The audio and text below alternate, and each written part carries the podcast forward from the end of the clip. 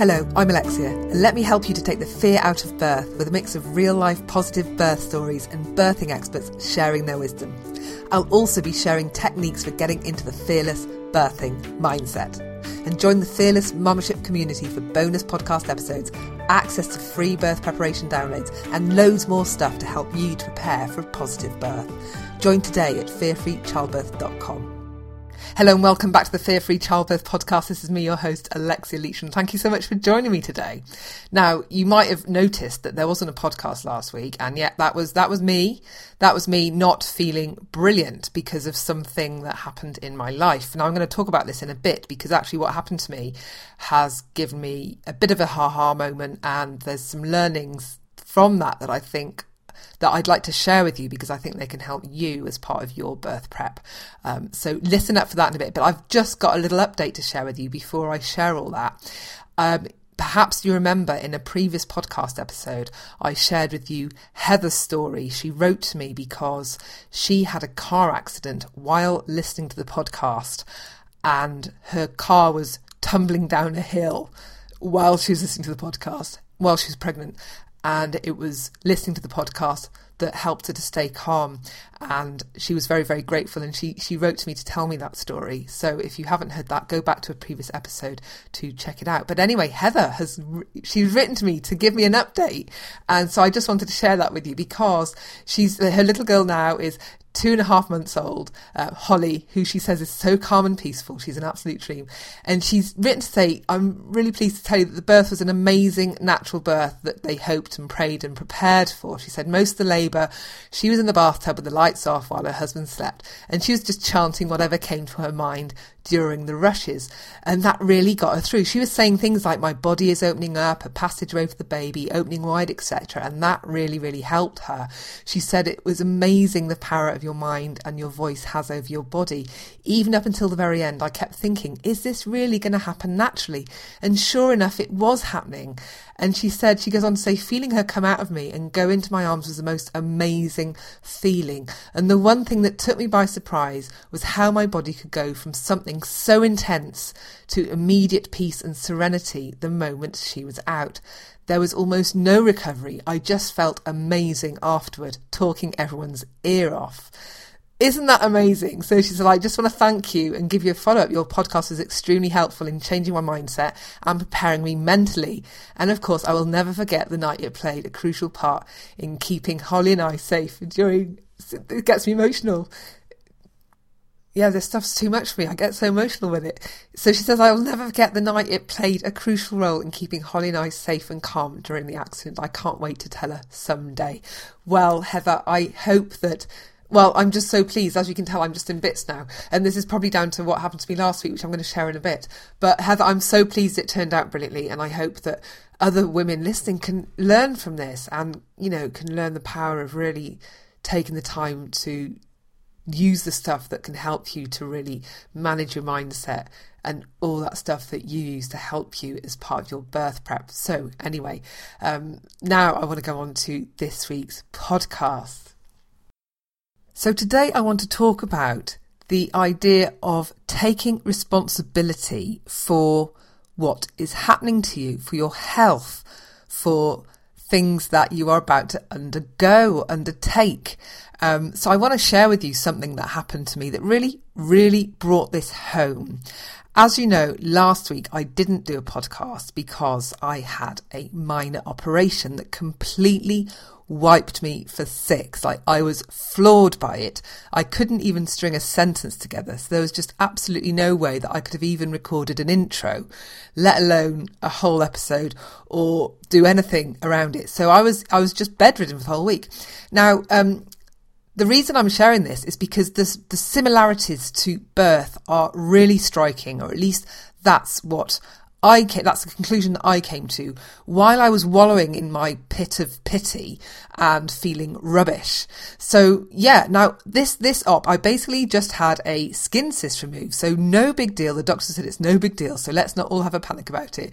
It's a routine thing. And I thought it was going to be no big deal. In fact, they said I could walk home from hospital afterwards. So in my head, I was just going to carry on with life. I thought, well, yeah, the same day I'm going to be a little bit worse for wear in the letter that I got from them before. And they said I might be off colour, you know, off colour. I was like, I can cope with off colour. I'll just take it easy, stay in bed. And that was the extent of my planning. I thought the next day, once the anaesthetic had worn off, I'll just be able to get back to it. Um, oh, how wrong I was. yeah, my goodness, I crashed. I crashed emotionally, I crashed physically into a very dark, difficult place. I, yeah, I was in incredible pain because, yes, the anaesthetic had worn off and I had a huge gash in my body that was trying to heal. And I was depressed, I was emotional, I was crying, I was, I was all over the place.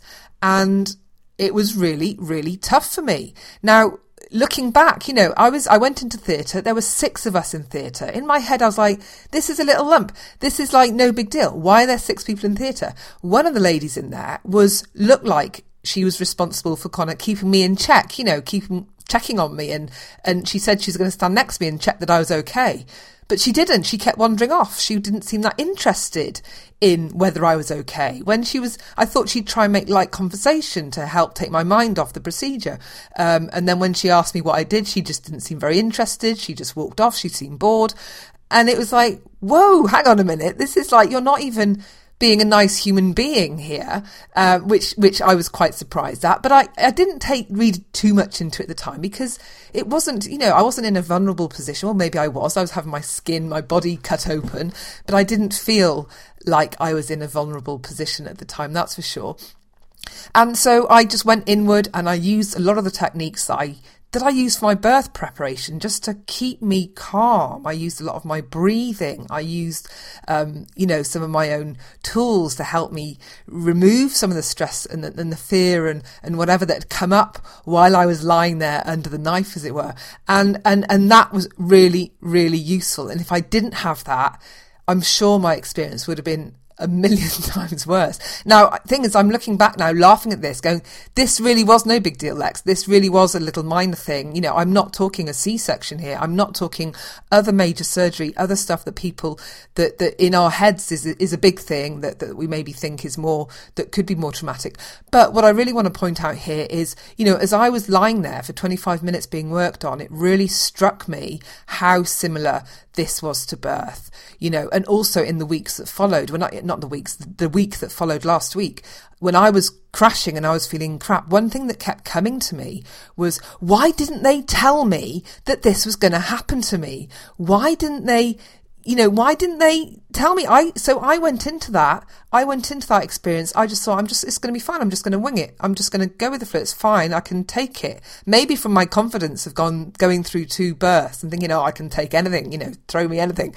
And and yeah, I was thrown this, and it floored me. Okay, and the reason that it floored me was this. It was because I didn't take it seriously. I didn't prepare. I didn't do my homework. So I didn't know. I didn't look into this procedure to know whether or not I would be able to carry on doing stuff afterwards. I didn't understand what was about to happen to me. I didn't prepare psychologically for it. If I'd done my research, I would have learned probably that I wouldn't have been able to start work the next day and be fine and run a normal life. And therefore, I wouldn't have put a load of stuff in my diary and then felt really crap about not being able to maintain my diary. And I had to let some people down. So I was struggling with that stuff. And that was hard for me because I'm not used to doing that. And also, one thing I really struggle with is being being pathetic and weak and wussy. And and my other half's like, it's okay. Stop being so hard on yourself. Just accept help. Stay in bed. Let me bring you food. Don't try and do too much. You know, be okay with this. But I wasn't okay. I really struggled with this because I expected more. I expect, you know, yet if I'd done my research, if I'd done my preparation, I would have realised that actually you just need to draw a line through the whole week, Lex. Don't even try and do anything. And I would have just been okay with that. And it was all down to me not doing my research. So then I was like, well, why didn't they tell me? Why didn't they warn me that I'd be like this? And, and it's like, again, when you think about birth, it's like, guess what, Lex? Your health and well-being is your responsibility. It's not theirs. You know, so don't hand over your power. Don't hand over to the healthcare professionals thinking they've got your back. They have got your back. Don't get me wrong. They're not there to kind of, you know, they're not there to deliberately traumatize you. But they've got their own stuff going on too. They've got their own agendas. They've got their own things that they're trying to achieve. And in that moment, they their objective was to take the skin cyst out and just that was it. They they weren't too bothered about um, the, the, surgeon was fun, but the woman who was there to look after me was not so fun. Um, and you know, so he was he was great. But she, she really didn't seem to care. But it wasn't, as far as she was concerned, she just wanted to make sure I wasn't bawling my eyes out, probably. And she saw I was fine and just wandered off. She said, oh, she doesn't need any help. Uh, I'll just go. But actually, these little nice little words of encouragement can go a long way when you're in these kind of situations. And maybe she didn't quite realise that. But actually, this was my responsibility to get savvy with what I was doing. And, and I didn't. You know, you've got to meet the health professionals halfway so I did get warned that I'd be off colour, and of course, understandably, they're not going to write to you and go, "Hey, you're going to go through real emotional crap after this. It's going to be a nightmare." Uh, you know, put your feet up because it might not have been, and and they don't want to plant seeds, just as in birth. You know, although I would say in birth, a lot of probably healthcare professionals are going to warn you it's going to be the toughest, most painful thing of your life, and and maybe that is a lot of the problem that is there. So I don't, I'm not saying for one minute that I've got the answer to this. But I absolutely believe that no matter what is happening on your health and well-being, whether you're going in for a minor op like I did, or something more major and significant like childbirth, like choosing to have a plan, you know, elective C-section, like, you know, this is stuff that you really need to do your homework with. This is your body.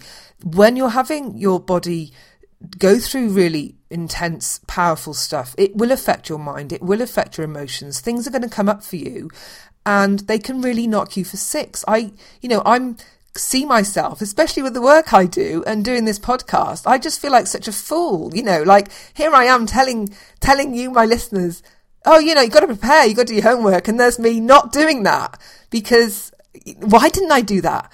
I'm I'm not stupid. I'm an intelligent woman. I you know I I did all the research with my birth, but why did I not do that with this? You know, so it's so easy to see how intelligent women that are holding, you know, good jobs. They've been to university. You know, they they read and write. They're they're brilliant and they are doing amazing stuff with their lives, and yet they don't prepare for birth you know, I have a real understanding of that now because I'm, my goodness, I just did that. And so I'm, you know, sitting here sort of sharing my vulnerability here with you. But I think it's going to help some people, I hope. So if you're one of them listening, that it helps you to maybe wake you up to, you know, oh yeah, no, she's right. I better do my homework. Then I'm, then that is good enough for me. You know, if I can just sort of uh, flag to you that you know, it really is really important. If I had done my homework, I do not think I would have been going through what I did last week, uh, and therefore uh, suffering in the way that I did. And, and, and believe me, I'm not, you know, my level of suffering is just way low on that scale um, compared to what exists out there. So I'm not asking for sympathy. That is not what this is about at all.